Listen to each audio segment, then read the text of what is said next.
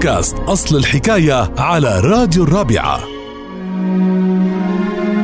أحيانا أنت وعم تحكي إشياء الناس اللي بتخاف عليك بتقلك وطي صوتك الحيطان إلها دينين وأصل الحكاية لهذا المثل عن الملكة ملكة بريطانيا كاثرين اللي كانت بتبني قصورها وبتحط فيها أدوات تنصت خاصة بتطل على القاعات والمطابخ لحتى تسمع كل شي بيقولوه العامة بالقاعات والخدم بالمطاعم.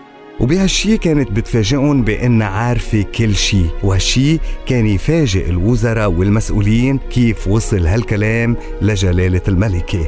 مشان هيك أطلق أنيد بلايتون الوزير بحكومة الملكة كاثرين مقولة ما تتكلموا بأمور حساسة لأن للحيطان آذان لتتعرفوا على مزيد من أصل حكايات الأمثال تابعونا على بودكاست الرابعة أصل الحكاية.